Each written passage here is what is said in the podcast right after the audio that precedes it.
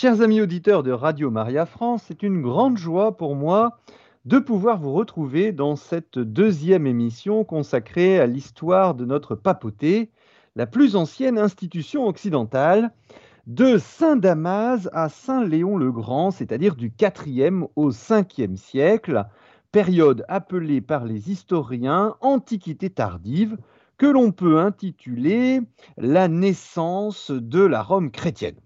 Cette série sur la papauté de cette année est un hommage appuyé à l'historien français Yves-Marie Hilaire, décédé en 2014, professeur à l'Université de Lille, qui a dirigé une histoire de la papauté aux éditions euh, Talendier que je vous recommande et dont la première partie sur l'Antiquité a été rédigée par euh, l'historien Michel Yves Perrin, actuellement directeur d'études à l'école pratique des hautes études de Paris.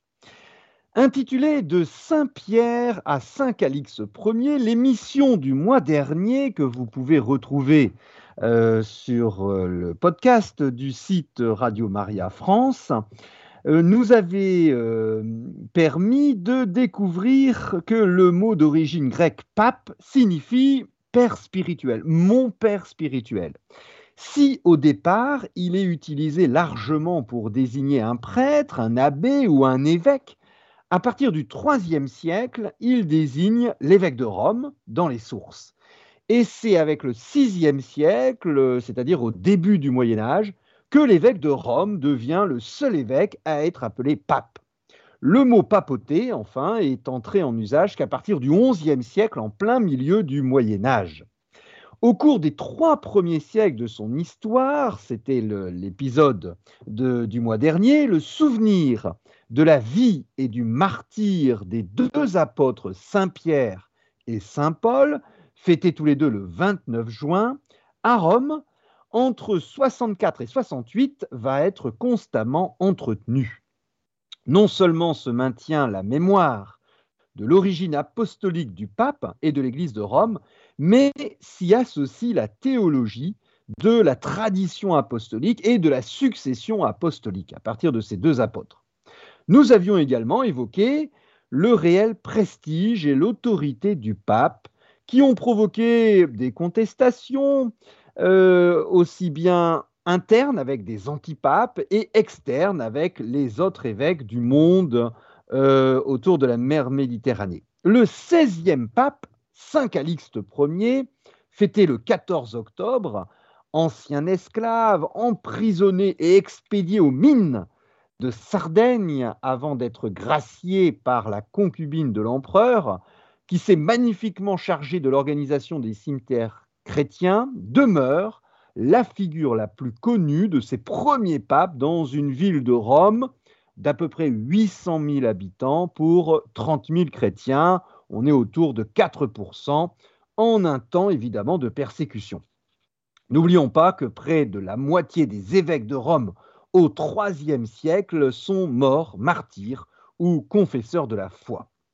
Ainsi, la persécution déclenchée par l'empereur Dioclétien en février 303 a durement frappé la communauté romaine. Des fidèles et des clercs subissent le martyre un schisme éclate à propos de la question des chrétiens qui ont apostasié, renié leur foi, euh, ce qu'on appelle les lapsis, lors des persécutions et qui demandent à être réintégrés dans l'Église après les persécutions. L'évêque de Rome, Saint Marcelin, le 29e pape, fêté le 25 octobre, laisse un souvenir mêlé aux historiens que reflètent les silences et les divergences des sources à son égard. Il aurait livré les livres saints aux autorités, impériales pendant la persécution. Et selon toute vraisemblance, les archives de l'Église romaine sont détruites en cette occasion. Il faut voir là probablement la cause principale de l'absence presque générale de documentation pour la période dite de la petite paix de l'Église avant cette persécution de 303. L'Église de Rome s'enfonce dans l'obscurité au début des années 270, à la fin du IIIe siècle. Mais cela n'empêche pas le grand mouvement d'ascension des chrétiens au sein de la société romaine tout au long du IIIe siècle grâce à une église euh, qui a deux caractéristiques. C'est une église des martyrs visible et puis une église des évêques et de la nouvelle bourgeoisie chrétienne efficace. Ainsi, la minorité chrétienne, à la fin du IIIe siècle, avec 10% de la population de l'Empire romain, semble être la minorité la plus active et la plus dynamique.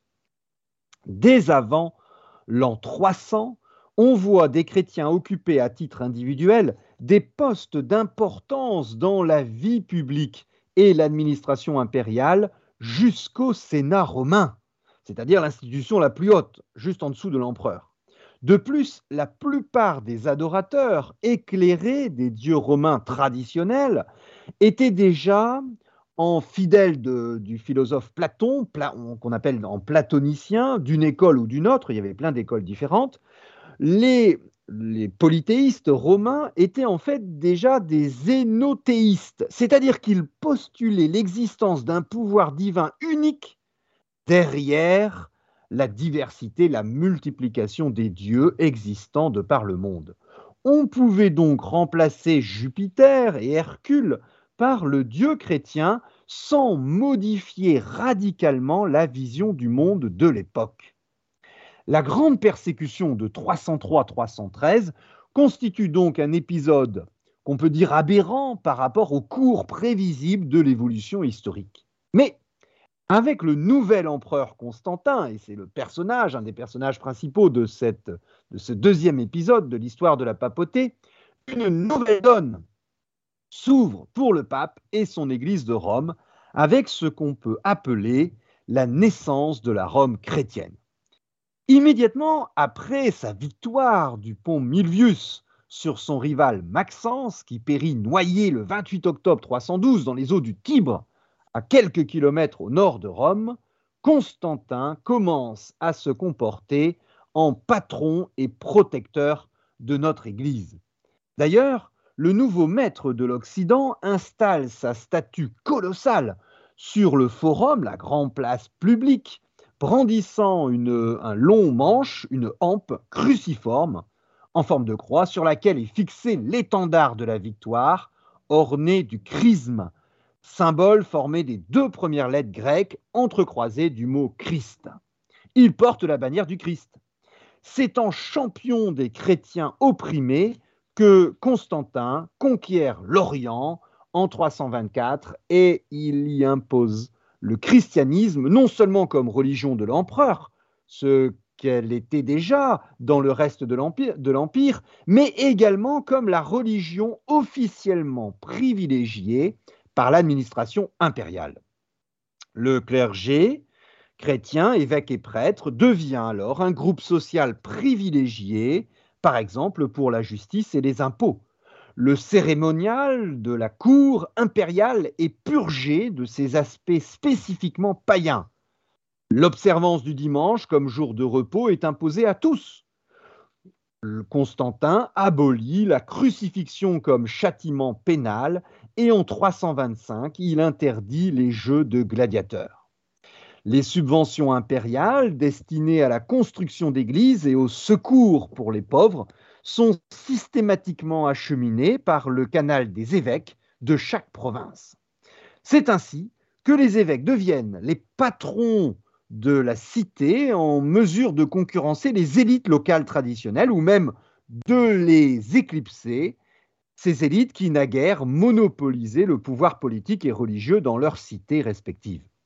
L'Église romaine et son évêque sont donc les premiers bénéficiaires de cette nouvelle donne de la naissance d'un empire romain chrétien avec l'empereur Constantin.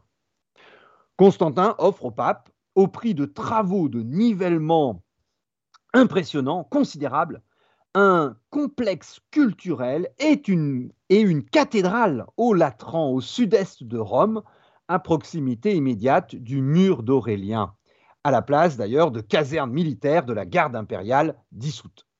Cette basilica constantiniana, financée par l'empereur, est gigantesque. Cinq nefs de plan basilical de près de 100 mètres de long, sur plus de la moitié de large, avec une abside à son extrémité occidentale. Cette réalisation grandiose brillait de tous les feux des ors, des marbres, des mosaïques et des bois précieux, rehaussés d'œuvres d'art. L'accompagne un baptistère de forme circulaire et une résidence épiscopale.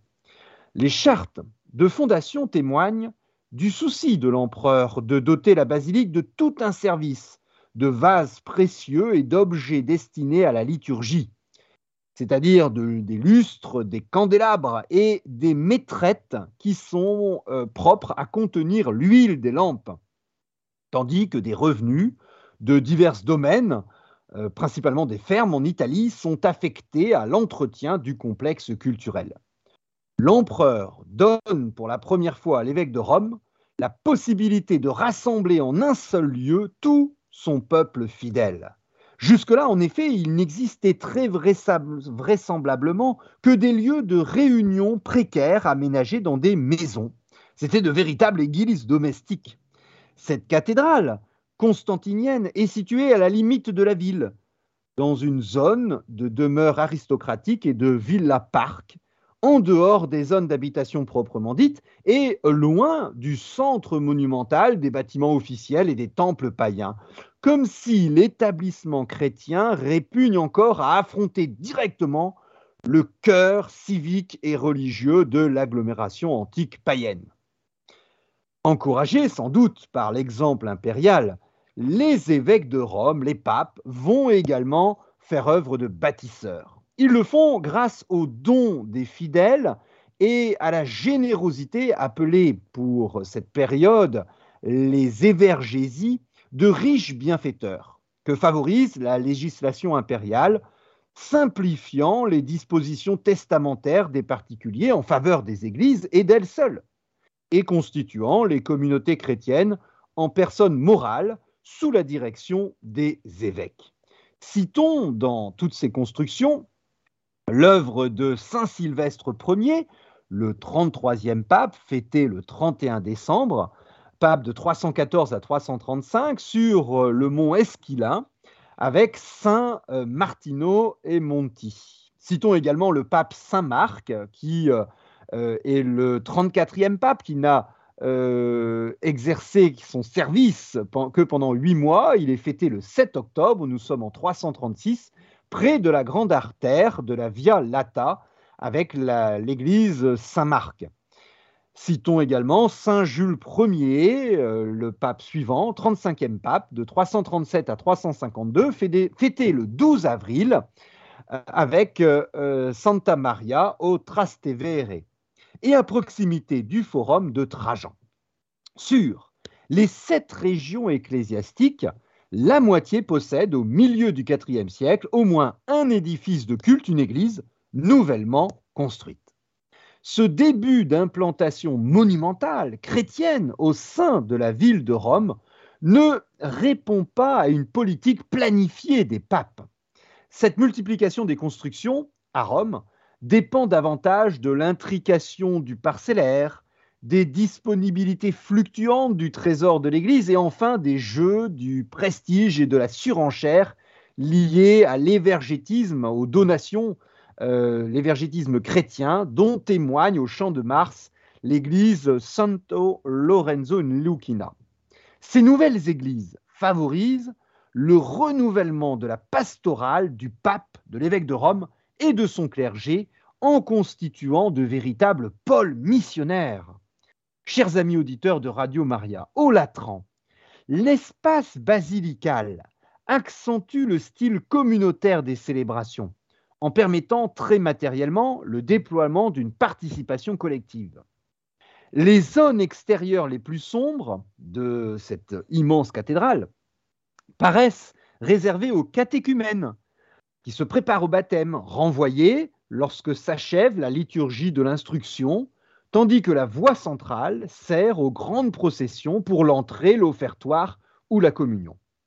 Les fidèles apportent à chacune des sept tables d'offrande situées dans ce qu'on appelle le faux transept et tenues par les diacres le pain déposé sur l'une des sept patènes offertes par l'empereur Constantin et le vin destiné à l'un des sept calices, ainsi que les autres produits collecte.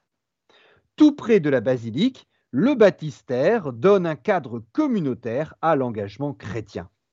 Le rituel du baptême n'est pas modifié, ni même l'organisation de la préparation. Mais le dernier stade de cette instruction, l'examen des candidats, se déroule en présence euh, de tous les fidèles réunis dans la basilique. On ne mesure pas assez l'effet pastoral ou même apologétique de, de défense, d'affirmation de la foi chrétienne qu'implique cette socialisation du rituel dans des grands espaces.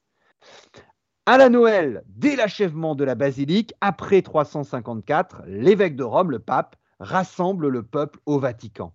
Une telle localisation de la fête de l'incarnation de notre Sauveur, né à Rome, euh, cette fête de Noël, est, attestée pour la première fois au début du IVe siècle, illustre tout un effort missionnaire qui s'efforce de notre première Église, qui s'efforce de conjuguer christianisation du temps et christianisation de l'espace. Le choix de la date du 25 décembre ne s'explique pas, comme souvent on aime à le rappeler, euh, par la volonté de détourner les fidèles de la fête païenne du solstice d'hiver, mais repose tout simplement sur un calcul autonome intervenu au cours du IIIe siècle. Il s'inscrit évidemment dans le contexte plus général de la constitution d'un calendrier liturgique où la chrétienté romaine entend concurrencer le système des réjouissances païennes.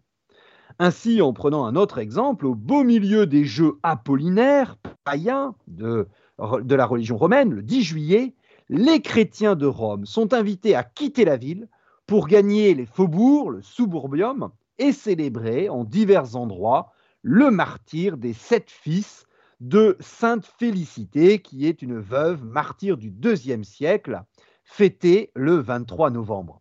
C'est de cet entrelacement des hommes, des temps et des lieux que naît notre Rome chrétienne. Et en même temps, on assiste à une efflorescence des sanctuaires auprès des tombes des martyrs dans des nécropoles chrétiennes au sein de Rome. Ce sont les fameuses catacombes romaines.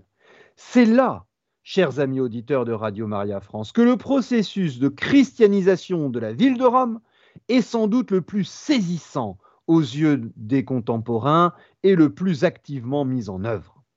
L'empereur Constantin s'y engage avec ardeur et fait édifier de somptueuses basiliques, l'une au Vatican pour servir d'écrin à la sépulture de Saint-Pierre, une autre sur la route d'Ostie pour Saint-Paul, et une troisième sur la Via Appia, en un lieu attaché à la mémoire des deux saints martyrs de Rome, Saint Sébastiano. Sur la Via Labicana, jouxtant une grande catacombe, la catacombe Marcelin et Pierre, s'élève une basilique flanquée d'un mausolée que l'empereur Constantin destine sans doute dans un premier temps à sa propre sépulture. Des membres de la famille de l'empereur suivent son exemple, l'une afin de pouvoir reposer auprès de Sainte Agnès, jeune fille de 13 ans, martyrisée en 304 et fêtée le 21 janvier, une autre pour honorer Saint Laurent, le fameux diacre martyr en 258 est fêté le 10 août. Au bilan, au total, l'œuvre impériale rend hommage à la vénération traditionnelle de l'Église de Rome pour ses martyrs et tresse autour de la ville une couronne de sanctuaires. Ainsi, au jour anniversaire de la naissance au ciel de cette trentaine de saints et saintes romains, le plus souvent martyrs, véritables athlètes de la foi, la foule des fidèles peut converger auprès de leur tombe et être accueillie dans de spacieux édifices. Dans les profondeurs des catacombes, les évêques de Rome, les papes, notamment Saint Damas, 37e pape fêté le 11 décembre et pape de 366 à 384, aménagent chambres funéraires, galeries et escaliers creusés, élargis ou régularisé avec le souci constant de faciliter l'accès des fidèles. Partout, les compositions versifiées de notre pape Saint Damas, gravées dans le marbre par les soins d'un certain Philocalus, honorent la mémoire des martyrs.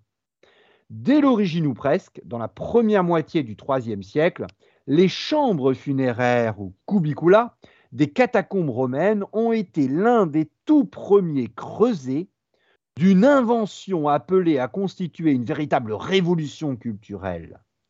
Des artisans anonymes, au service de commanditaires privés, également inconnus, élaborent les premières créations d'une iconographie chrétienne, notamment à sujet biblique. Il suffit de citer les scènes du cycle de Jonas, ou surtout de Moïse frappant le rocher afin d'en faire jaillir l'eau pour le peuple de l'Exode.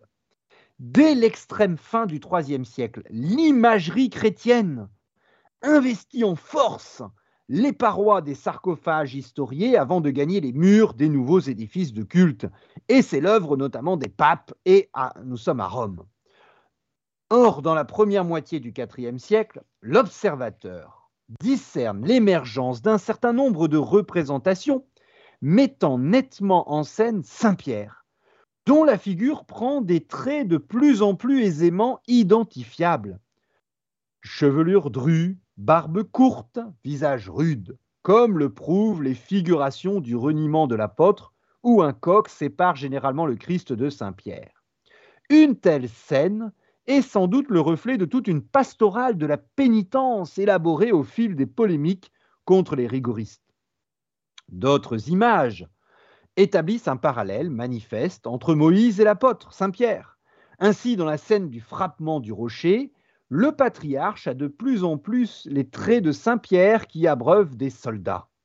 S'esquisse alors entre les deux personnages un lien qu'on appelle typologique qui fait de l'apôtre, à l'image de Moïse, le chef d'un nouveau, d'un peuple nouveau, en pérégrination vers la source du salut.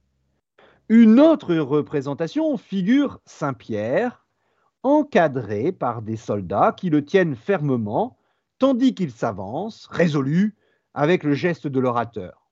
Plutôt qu'une évocation de l'arrestation de l'apôtre, il faut probablement y voir, selon l'historien Charles Pietri, une mise en scène toujours à visée typologique, des résistances rencontrées par la prédication apostolique, à l'exemple des conflits qui se sont élevés entre Moïse et les Hébreux lors de l'Exode, et qui euh, sont rappelés en ces temps euh, où les persécutions n'étaient pas très anciennes. Un peu plus tard, apparaissent des images représentant Saint Pierre tenant un rouleau ou un livre et assis sur un rocher, à l'abri d'un arbre, tandis que l'entourent des soldats dépourvus de toute hostilité à son égard. L'historien Charles Pietri l'a interprété comme une évocation de l'engagement chrétien, à l'image des soldats de l'Empire qui prêtent serment lors de leur enrôlement en répétant une formule qui leur est lue le chrétien, par la reddition du symbole de foi lors des scrutins baptismaux, s'engage dans la milice du Christ. Saint Pierre occupe la fonction de docteur de la foi, comme le souligne par ailleurs le 22 février la fête romaine de la cathédrale Pétri. Ne figure-t-il pas dans la proximité immédiate du Christ, sur ces représentations traditionnelles du Maître, entouré d'un groupe d'apôtres, dans lesquels il commence à se détacher en compagnie de Saint Paul, qui, un peu plus tardivement, acquiert lui aussi une identité iconographique, celle du philosophe avec sa calvitie prononcée, une barbe en pointe ou un visage pâle et émacié. Toute cette multiplication d'images chrétiennes se diffuse bientôt hors de Rome, en Espagne ou en Gaule, à Arles notamment. Dans la deuxième moitié du IVe siècle, le thème de la concorde des deux apôtres, Saint Pierre, Saint Paul, viendra enrichir ce répertoire iconographique pour triompher au début du Ve siècle à Sainte-Sabine ou à Sainte-Marie majeure dans de vastes compositions illustrant l'unité de l'Église, de la circoncision que symbolise Saint Pierre et l'Église de la gentilité que représente Saint Paul.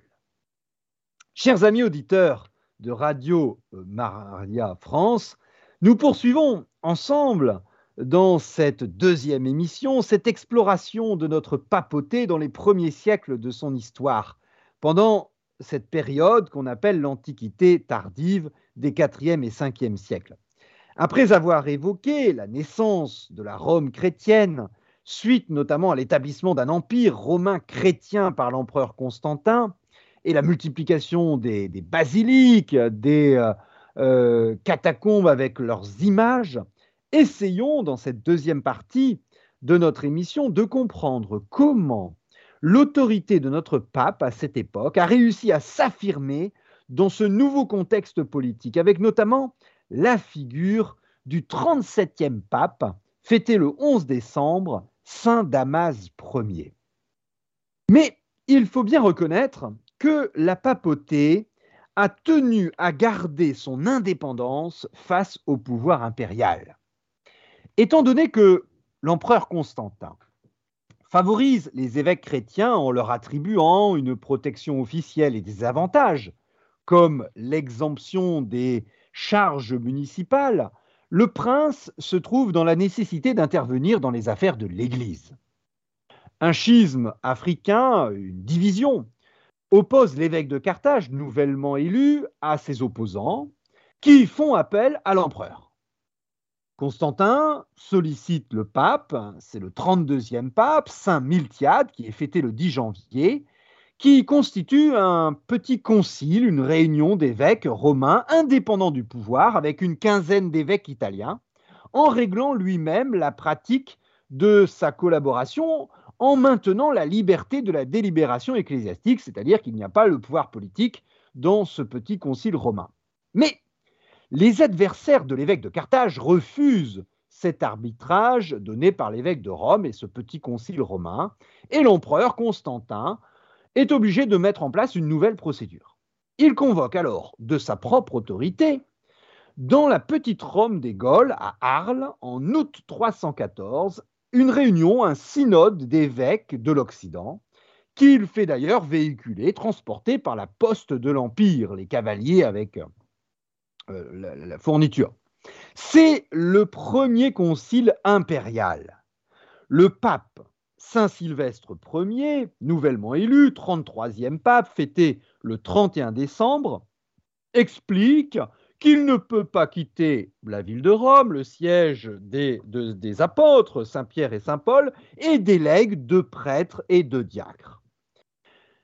En fait, c'est une feinte. son attitude inaugure ce qui va être la pratique constante des évêques, des papes, des évêques romains au IVe, 5e siècle, le refus de participer en personne au synode ou concile réuni par l'empereur chrétien. L'empereur, Constantin, découvre également les déchirements des chrétientés orientales, partagées, divisées entre les partisans d'Alexandre, l'évêque d'Alexandrie, et les soutiens d'Arius, un de ses prêtres que l'évêque avait excommunié pour sa prédication hérétique. C'est l'une des, grandes hérésies de cette époque, l'arianisme. Euh, pour faire simple, euh, Arius euh, ne pensait pas que Jésus était véritablement Dieu. Il était un personnage extraordinaire, au-dessus des anges, mais en dessous de Dieu le Père. C'est comme si on, niait la divinité de Jésus, qui est, selon notre foi chrétienne, à la fois vrai Dieu et euh, euh, vrai homme. Alors, l'empereur applique la même méthode qu'en Occident. Voici, selon le grand écrivain Eusèbe de Césarée du IVe siècle, les motifs de son intervention. Le Dieu qui me seconde, c'est Constantin qui, euh, qui parle, le Dieu qui me seconde dans mes entreprises et qui conserve toutes choses, m'est témoin qu'une double pensée a inspiré mes travaux. Je voulais tout d'abord amener tous les peuples à concevoir la divinité sur un seul et même type. Je me proposais de plus de rendre à l'Empire romain malade son ancienne vigueur. J'étais convaincu que si j'arrivais à mettre les hommes d'accord sur le culte de la divinité, la piété des individus aurait sur la marche des affaires publiques un contre-coup heureux. C'est dans la vie de Constantin, écrite par Eusèbe de Césarée.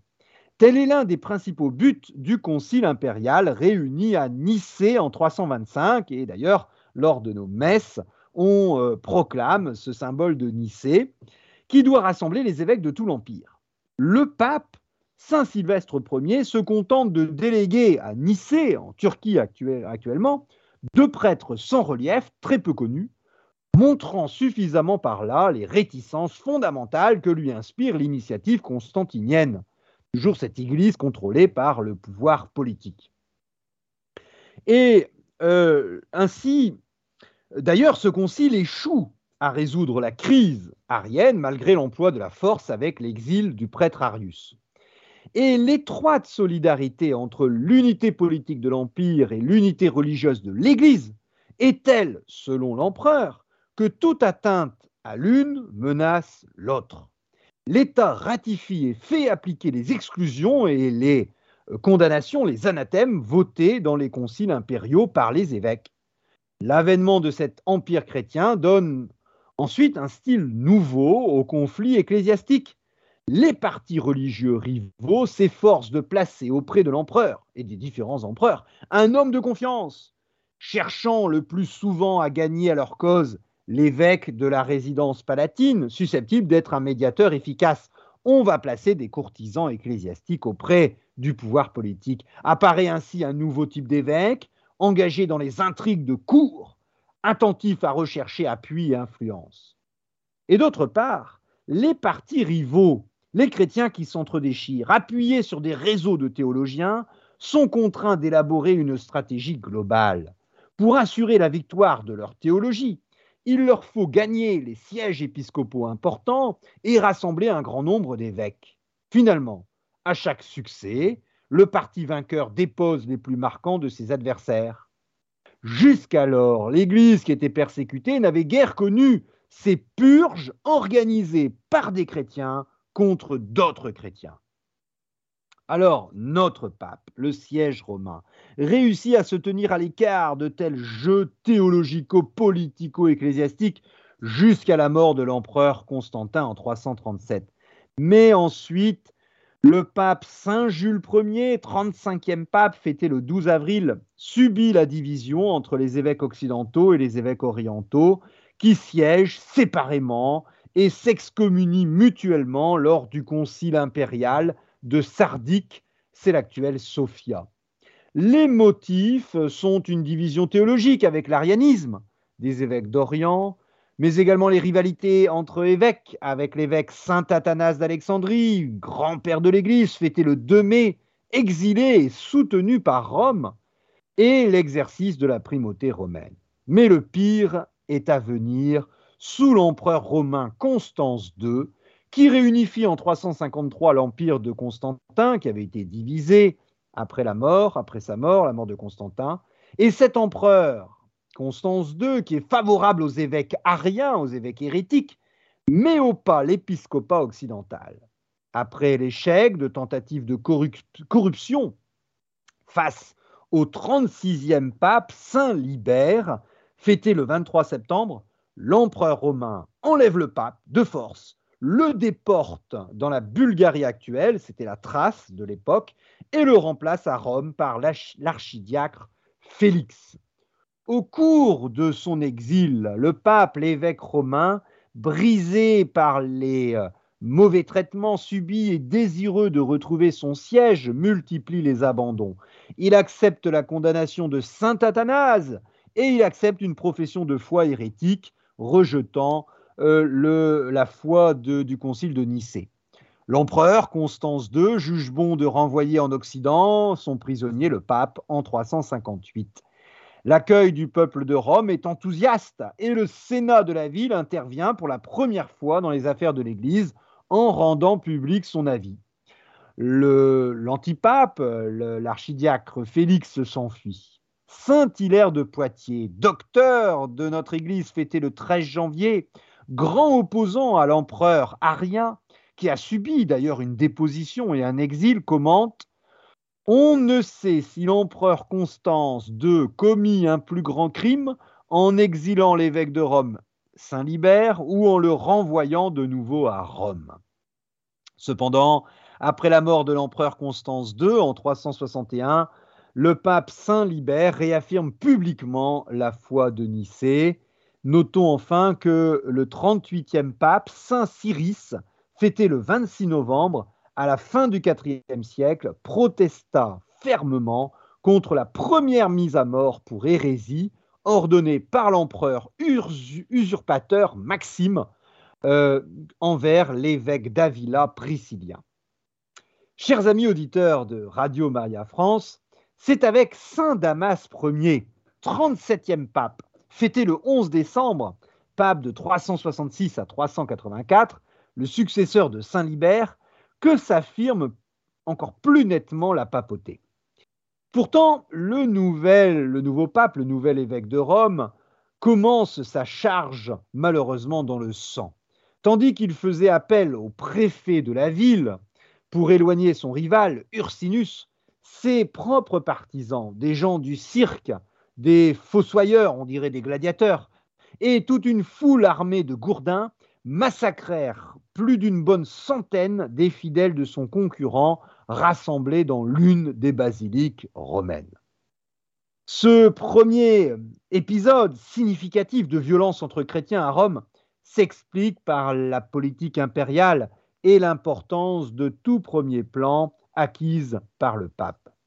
L'historien païen Amien Marcelin, dans ses histoires, dénonce, et c'est pas nouveau, hein, chers amis auditeurs de Radio Maria, dénonce la richesse, le pouvoir et les banquets du pape, de l'évêque de Rome. Mais cette calomnie ne tient pas. Soyons sérieux, au milieu du IVe siècle, le revenu annuel tiré des biens de l'Église avoisine de l'Église de Rome, donc du pape, avoisine les 30 000 solidi. Solidus étant une monnaie d'or romaine, alors, donc 30 000, alors que les moins fortunés, les plus pauvres, des sénateurs romains jouissent d'une rente comprise entre 70 000 et 100 000 solidi. Ils sont trois fois plus riches et un seul sénateur romain trois fois plus riche que euh, le pape. Et encore, notre pape, à cette époque-là, l'évêque de Rome, ne peut-il disposer librement de cette somme, puisque les chartes de fondation des grandes basiliques impériales fixent de plus en plus précisément leur utilisation. Mais il est vrai qu'à partir de Saint-Damas, les constructions se multiplient à un rythme croissant. Vers 430, Rome compte une vingtaine d'églises urbaines auxquelles est attaché un, un clergé permanent. Dès la fin du IVe siècle, l'empereur Théodose Ier, qui a régné de 379 à 395, et ses fils renouent avec la tradition de l'évergétisme impérial, de la générosité impériale, et l'élan est certes freiné durant une vingtaine d'années par le siège, puis le sac de Rome par le barbare, le goth Alaric, en 408-410. D'ailleurs, pour la première fois, depuis le pape Saint-Libert, l'évêque de Rome est obligé d'abandonner sa ville pour aller demander du secours. Le 44e pape, Saint Sixte III, au milieu du 5e siècle, dans les années 430-440, il est d'ailleurs fêté le 19 août, reprend le flambeau et dédie à, notre Vierge Marie, notre maman du ciel, une superbe basilique, Sainte Marie Majeure, sur l'Esquilin. Saint Jérôme, grand-père de l'Église, docteur de l'Église, fêté le 30 septembre, écrit que Rome a changé d'adresse, puisque les foules romaines délaissent le Capitole, qui est le grand temple historique, pour les sépultures des martyrs. On assiste à une osmose intellectuelle croissante entre les aristocrates romains et euh, les évêques, les milieux de l'Église.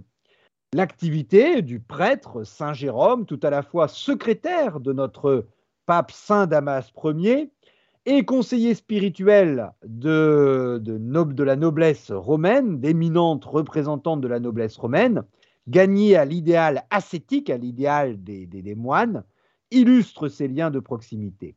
Cette osmose peut provoquer des conflits comme l'antipape Eulalius face au 42e pape Saint Boniface Ier, fêté le 4 septembre.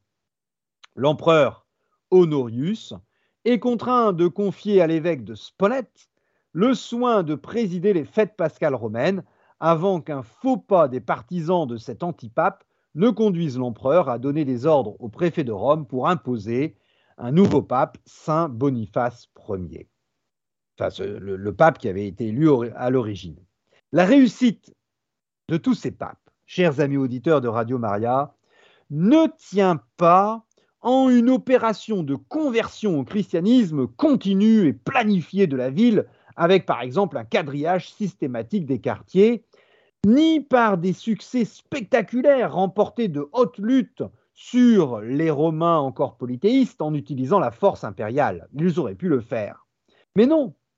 Euh, je vous rappelle que les papes se, mettent à l'écart de ce pouvoir impérial. En fait, les historiens sont particulièrement impressionnés par l'inventivité pastorale, très adroitement et très pragmatiquement mise en œuvre par nos premiers papes, ainsi que par l'organisation de l'Église romaine, toutes les deux, cette pastorale et cette organisation tout à fait unique dans tout l'empire chrétien romain euh, qui s'étend sur l'ensemble du monde connu, c'est-à-dire toute la mer Méditerranée. Ainsi, au début du 5e siècle, il ne se trouve pas de point de la ville de Rome située à plus de quelques centaines de mètres d'une église, dotée de deux, bientôt de trois prêtres. Chacune de ces églises, de ces édifices de culte, constitue un pôle régional pour la mission chrétienne. Le baptême peut éventuellement y être administré, la collecte des dons, des offrandes effectuées, l'aumône distribuée. L'ensemble des prêtres se rapprochent du peuple et les églises se multiplient dans la ville de Rome. C'est comme ça que la mission fonctionne.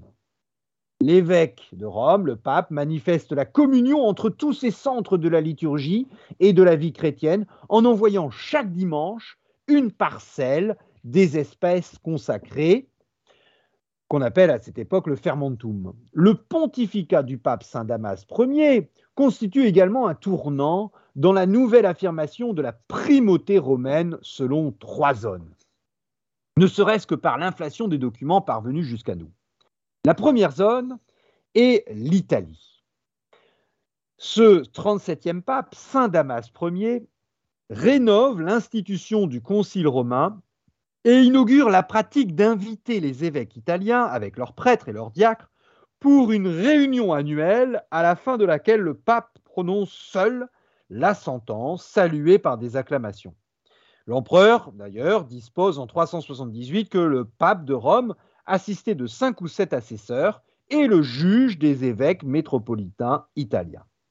Mais cette primauté en Italie dépend également du contexte et du prestige personnel Citons par exemple le très grand docteur de l'Église, Saint Ambroise de Milan, fêté le 7 décembre, qui, lui, n'a pas peur d'intervenir jusqu'en Campanie, une région directement soumise à l'évêque de Rome.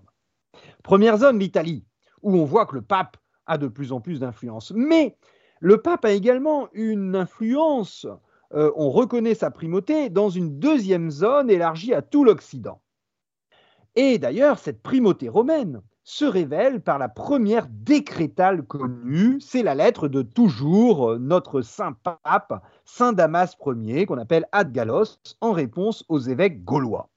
C'est un véritable mémoire sur la discipline romaine relative principalement au sacerdoce et à ses obligations morales et spirituelles, notamment sur l'obligation de continence des clercs majeurs, à un moment où la conversion devient un phénomène de masse nous sommes, ce document euh, atteste les premiers développements d'une chancellerie papale avec des notaires, des archives, une première collection canonique romaine, avec un recueil d'actes conciliaires et de lettres, et une véritable théologie du droit. Non seulement les arguments juridiques sont peu à peu hiérarchisés, avec en premier la Bible, puis après les pères conciliaires, leurs décisions, les autorités, les arguments de raison et puis après la coutume. Mais chacune de ces sources du droit est référée à l'unique tradition apostolique dont Rome est la seule interprète autorisée en vertu du legs de Saint Pierre. On retrouve cette idée sur les images de ce qu'on appelle une très belle image euh, de la tradition léguiste, le Christ, entouré de Saint Pierre et de Saint Paul et parfois d'autres apôtres, tient dans sa main le rouleau ou le livre de la loi nouvelle qu'il fait lire à Saint Pierre, ainsi désigné comme le témoin par excellence de l'enseignement du Christ. Alors, l'accueil fait aux prétentions romaines, et d'ailleurs, je voudrais euh, euh, préciser que ce, document, cette lettre de Saint Damas, euh, nous sommes au IVe siècle et qui réaffirme le, célibat des prêtres, montre que ce célibat des prêtres ne date pas uniquement du Moyen Âge, mais a été dès l'origine développé et soutenu, expliqué dans toute la chrétienté et notamment par Rome. Alors, cet accueil de, ce service du pape en Occident, euh, cet accueil aux prétentions romaines est affaire de circonstances et de traditions régionales. On le trouve, cet accueil très bon en Gaule avec l'évêque d'Arles, mais évidemment plus variable dans la péninsule ibérique et puis surtout dans la nécessité euh, en dents de scie pour l'Afrique, marquée par des phases d'appel au soutien romain ou d'autres d'isolationnisme dans un contexte général de l'Occident romain chrétien, emporté dans la tourmente des invasions barbares. C'est-à-dire qu'en Afrique, parfois on fait appel à, Rome et euh, parfois plus du tout, puisque le contexte politique est difficile. Enfin, chers amis auditeurs de Radio Maria, il y a une troisième zone où euh, le pape étend son service euh, c'est l'Orient. Alors il faut noter que la communication entre Rome, l'Occident et l'Orient devient de plus en plus difficile en ces temps où les derniers textes en langue grecque disparaissent de la liturgie romaine, où le latin devient exclusif. Ainsi, un grand docteur de l'Église d'Orient, Saint Basile de Césarée, fêté le 2 janvier, se heurte à une première incompréhension dans les années 370 lorsqu'il sollicite les évêques d'Occident contre les hérétiques ariens, toujours cette hérésie, soutenue par l'empereur. Et seul le pape, notre pape Saint Damas Ier, lui euh, répond au nom de tous les autres évêques et exige au préalable une preuve d'orthodoxie. Évidemment, pour engager le dialogue, c'est un peu. C'est pas terrible. Une grande une première grande synthèse théologique romaine, appelée le tome de Damas, de notre pape, parfaitement mise à jour avec les écrits grecs, cette fois-ci, aplanira rapidement les incompréhensions. Et c'est avec l'édit en 380 de l'empereur Théodose que pour la première fois, un texte officiel reconnaît la valeur exemplaire de la communion romaine et sa primauté apostolique, confirmée par le canon 3 du concile de Constantinople l'année suivante. Enfin, au concile d'Éphèse en 431, Rome est désignée pour la première fois en Orient comme siège apostolique, et ce sont les légats romains qui participent à la remise en ordre des évêchés orientaux au point de donner un titulaire, un évêque à Constantinople. Chers amis auditeurs de Radio Maria, je voudrais terminer cette deuxième émission de notre histoire de la papauté par euh, la figure tout à fait extraordinaire du pape Saint Léon Ier le Grand, 45e pape, fêté le 10 novembre et qui euh, a exercé sa, papauté au milieu du 5e siècle.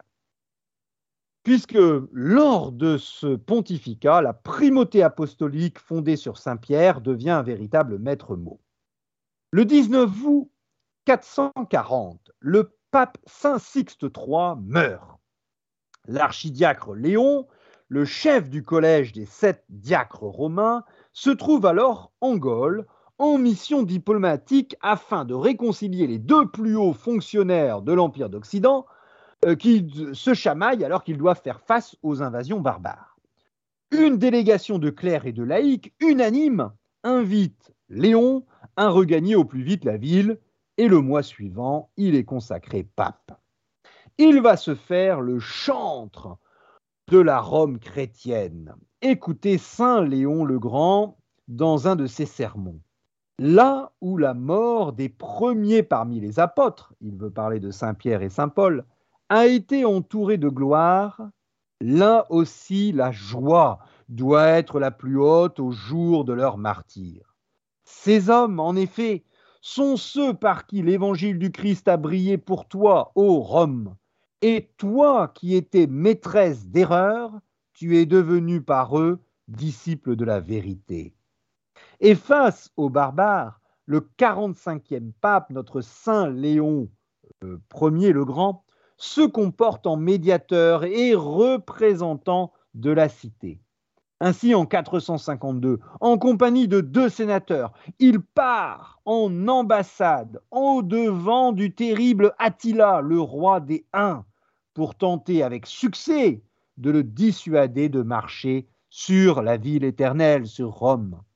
Mais trois ans plus tard, Saint Léon le Grand ne peut pas éviter que les troupes de Genséric, le monarque vandale, ne mettent Rome au pillage pendant deux semaines. Tout au plus obtient-il que les Romains soient autorisés à quitter auparavant la ville. De ses concitoyens, qui ont, dans une écrasante majorité, reçu le baptême, on est dans un empire chrétien, euh, romain chrétien, notre pape Saint Léon le Grand s'efforce d'entretenir la, conversion. Et alors que les papes euh, avant lui, ses prédécesseurs, prêchent peu, Saint Léon le Grand met à profit les principaux temps forts du calendrier liturgique romain pour assurer une prédication. Presque la moitié de ses sermons conservés exhorte, invite fermement ses fidèles aux soins des pauvres et à l'aumône.